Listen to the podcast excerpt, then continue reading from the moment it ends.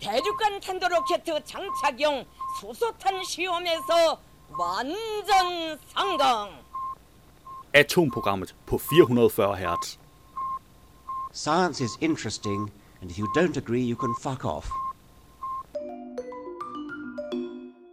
God rigtig hjertelig dag, dag. Du lytter til Atomprogrammet.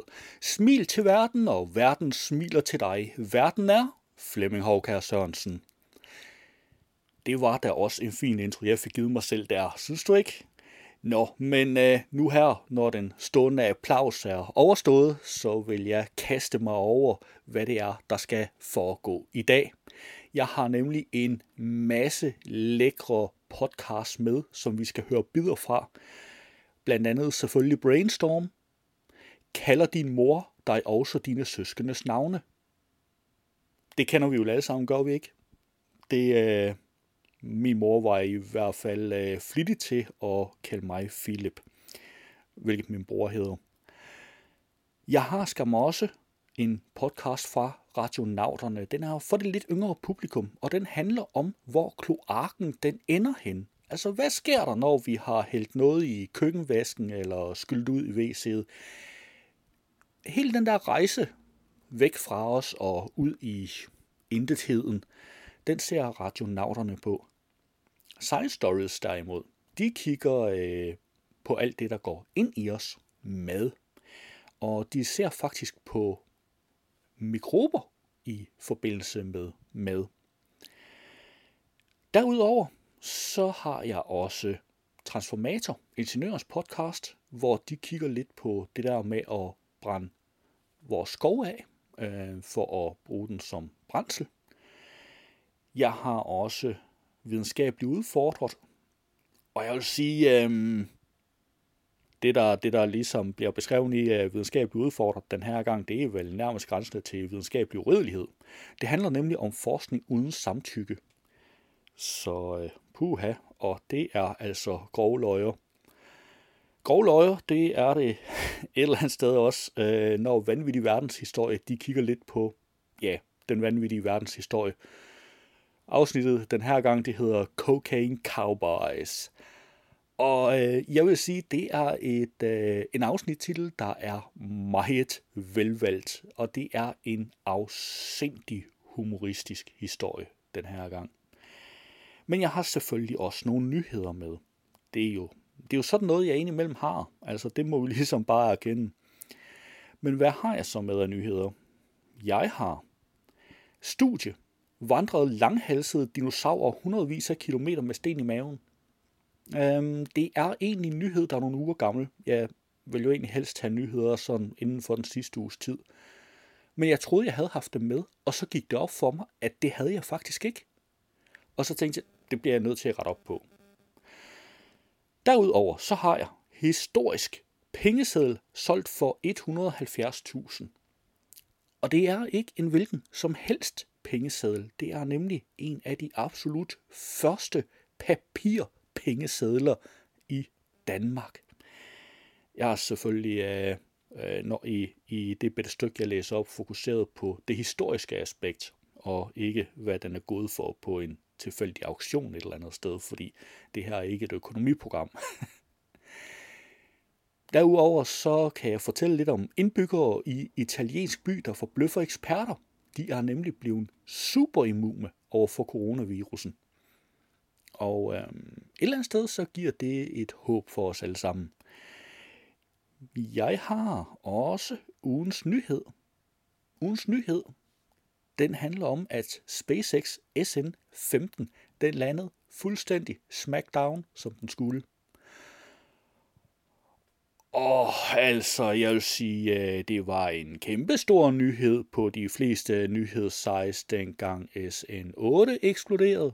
Det var en kæmpe stor nyhed på de fleste nyhedssites, dengang SN9 eksploderede. Det var, kan du selv regne ud, hvad jeg skal til at sige om SN10 og SN11? SN12, 13 og 14 eksisterede ikke, de gik direkte til SN15. Og det var nok meget klogt. Fordi SN15, den landede fuldstændig som den skulle. Det var så smukt at se, så det er jo til at få tøj i øjnene over. Og det er da sikkert også derfor, at journalisterne ikke har skrevet noget. De har siddet der med tårer i øjnene og kunne ikke se tastat, hverken tastaturet eller skærmen. Eller er det, fordi det egentlig kun er lidt federe at fortælle om ting, der går galt? Ja. Jeg er ikke journalist. Jeg er radiovært.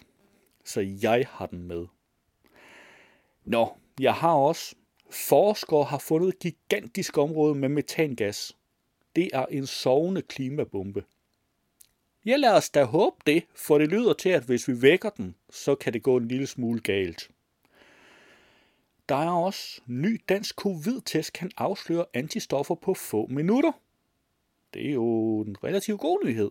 Og søskende sex. Lad gå.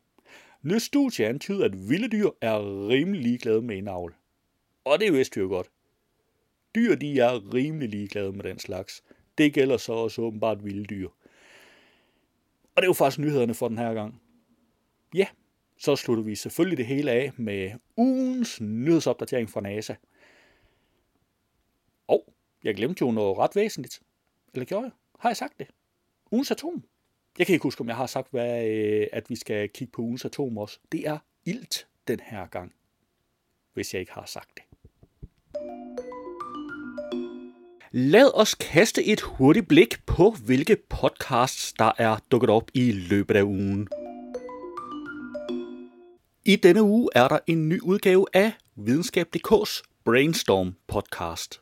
Velkommen til Brainstorm. I denne episode skal det handle om hukommelse. Hovedstaden i Frankrig er Paris, og muren faldt i 89. Hjernen gemmer på en masse viden, men hvordan går vi den frem, og hvad hulen sker der, når forældre glemmer sine børns navne? Det skal vi finde ud af i dag. Og den forsker, hvis hjerne vi plukker, er Thomas Alrik Sørensen, og jeg hedder Asbjørn Mølgaard Sørensen. Og jeg hedder Jasper Strup Kok. Velkommen, Velkommen til, til Brainstorm. Brainstorm. Det var en lille bid af Brainstorm. Du kan naturligvis finde et link til podcasten i show notes. I denne uge er der også en ny udgave af Science Stories podcasten. Most people think about food as something you cook and sterilize before you eat it, and certainly not something you eat alive. But that is far from true. We have a long tradition for fermenting food and to preserve it or give it the right taste and texture. There are many reasons why food with microorganisms is healthier and environmental friendly, and this is why the understanding and use of human microbiome has become an important research area that will change the way we eat and think of food. I have invited Lene Lange from LL Bioeconomy to explain what we can expect and what benefit we can have from eating food full of bacteria and fungus. I'll start to ask you, Lene, how much are microorganisms part of our food production already? Det var en lille bid af Science Stories, og du kan naturligvis finde et link i show notes.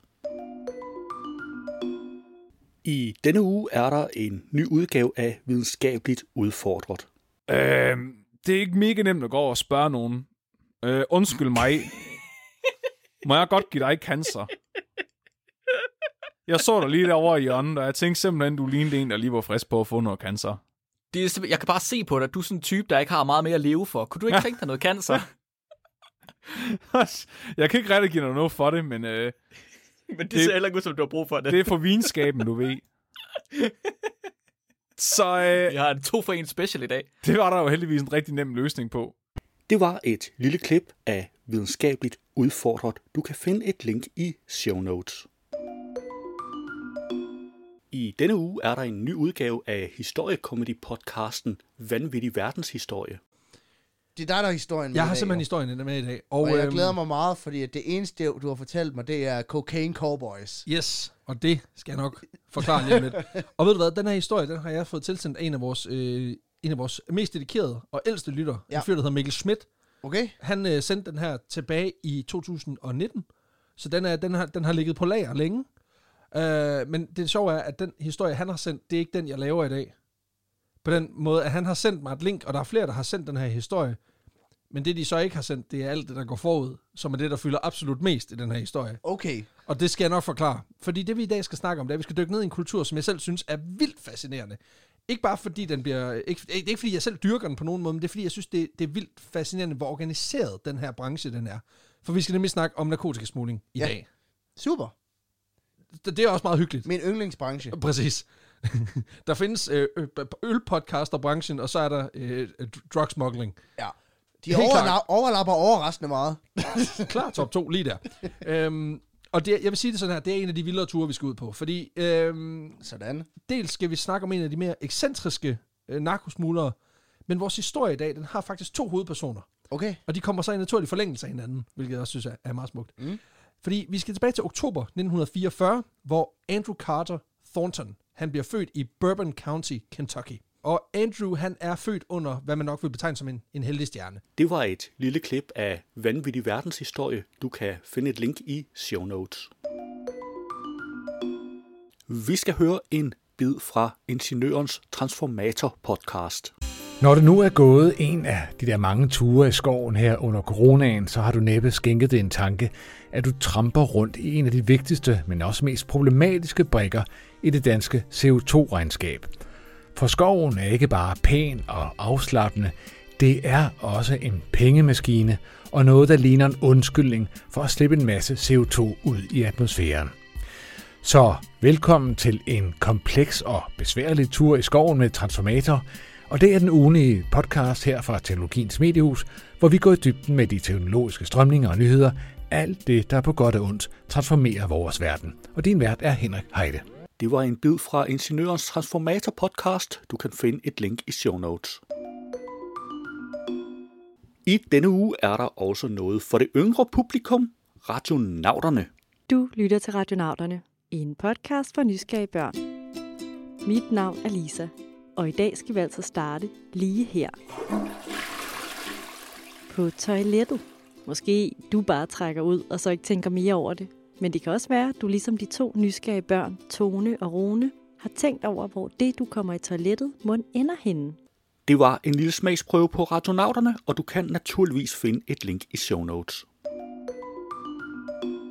Det var et overblik over ugens podcasts. Ugens nyhed i dag er faktisk ikke særlig lang. Øhm, den handler om, at SpaceX SN-15 er landet. Ser du den 12. april 1961, der blev Yuri Gagarin det første menneske i rummet, da han blev sendt op med Vostok 1. Den 5. maj 1961 blev Alan Shepard den første amerikaner i rummet, da han blev sendt op med Freedom 7. Nøjagtigt 60 år senere, den 5. maj, det herrens år 2021, der landede SpaceX Starship SN-15 som det første Starship. Det er et fartøj, der er udviklet til at sende mennesker til Mars, og NASA har udvalgt det til at skal sende mennesker til månen. SN-15. Jeg så et amerikansk nyhedssite øh, skrive noget med, at øh, 15. gang var lykkens gang øh, og sådan noget. Og lad os lige slå en ting helt fast. Det er meget rigtigt, at de andre Starships, de er sprunget i luften. Lad os nu lige være en lille smule øh, ærlig omkring det her. Det betyder ikke, at der er sprunget 14 Starships i luften. De første syv, det var en form for test. De skulle ikke lande. Starship nummer SN8 og SN9, de landede og sprang i luften med det samme. Starship SN10 landede og sprang, øh, landede faktisk rigtig pænt, og sprang så i luften kort tid efter. Hvordan det ville have været gået med Starship SN11, er der i sagens natur ikke nogen, der ved, fordi det sprang i luften allerede inden det nåede at lande.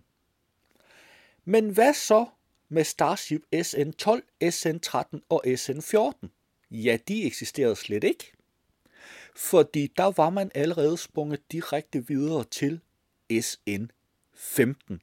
SN15 er et revideret design, og øh, det skulle vist i øvrigt også højere op. Jeg kan ikke huske, hvor langt de andre skulle op. Øh, SN15 kom vist op i, var det 10 km?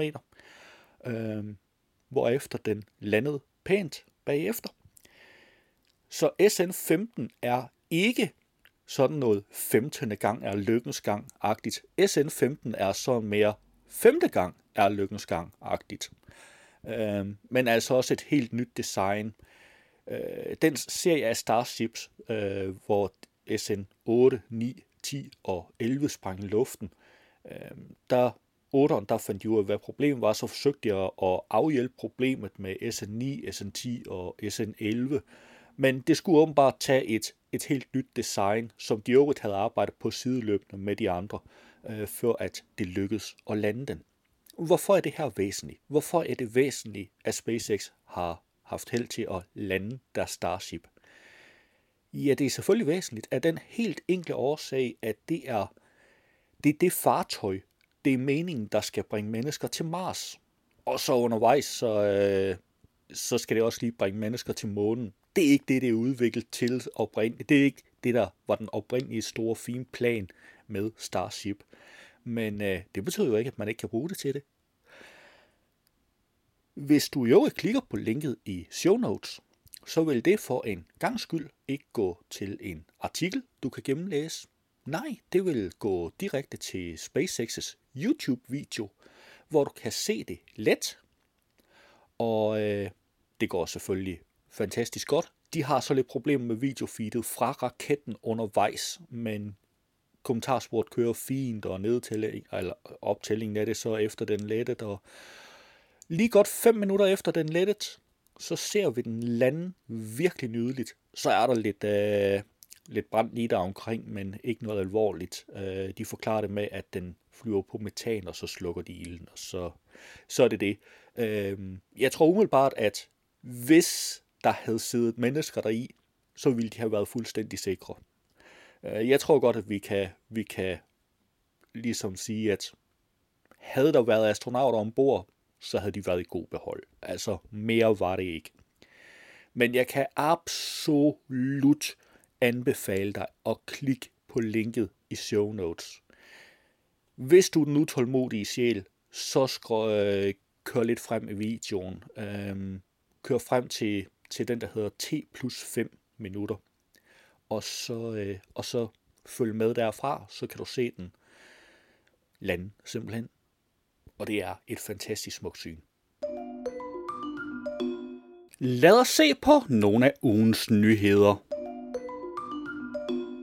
På videnskab.dk har jeg fundet studie. Vandrede langhalsede dinosaurer hundredvis af kilometer med sten i maven. I juratiden vandrede langhalsede dinosaurer over lange distancer i Nordamerika, påstår forskere i et nyt studie. Ifølge den kandidatstuderende Josh Malone fra Jackson School of Geoscience ved University of Texas, kan man spore den lange vandring via sten. I mavene medbragte dinosaurerne ifølge Malone lyserøde sten, der oprindeligt kommer fra et område i det sydlige Wisconsin til Wyoming. Ruten svarer til omkring 1500 km. På ekstrabladet fandt jeg historisk pengeseddel solgt for 177.000 kroner. Sedlen er fra 1713, hvilket er det år, Frederik den 4. indførte papirvaluta i Danmark. Danmark-Norge havde deltaget i den store nordiske krig og havde haft store udgifter i den forbindelse. Før pengesedlen blev indført, havde man brugt sølvmønter som valuta i Danmark, men de var blevet brugt på udenlandske lejesoldater og krigsmateriel, og der var derfor brug for en ny slags valuta. På BT har jeg fundet indbyggere i italiensk by for bløffer-eksperter er blevet superimmune over for coronavirusen. Men flere indbyggere i den lille italienske by Vo ser ud til at have udviklet en form for superimmunitet over for coronavirusen. NBC News beskriver et endnu ikke offentliggjort studie fra Universitetet i Padova og Imperial College London, der viser, at 129 indbyggere stadig havde en høj koncentration af antistoffer over for virusen 9 måneder efter, at de var blevet smittet i pandemiens begyndelse. 16 af dem havde endda dobbelt så mange antistoffer sammenlignet med niveauet flere måneder tidligere i maj. På BT har jeg fundet. Forskere har fundet gigantisk område med metangas. Det er en sovende klimabombe. For nyligt har svenske forskere lokaliseret et massivt område med metangas under havbunden i Laptevhavet. Og i takt med at havis og permafrost fra Arktis smelter, stiger risikoen også for, at metangassen fra Laptevhavet bliver frigivet.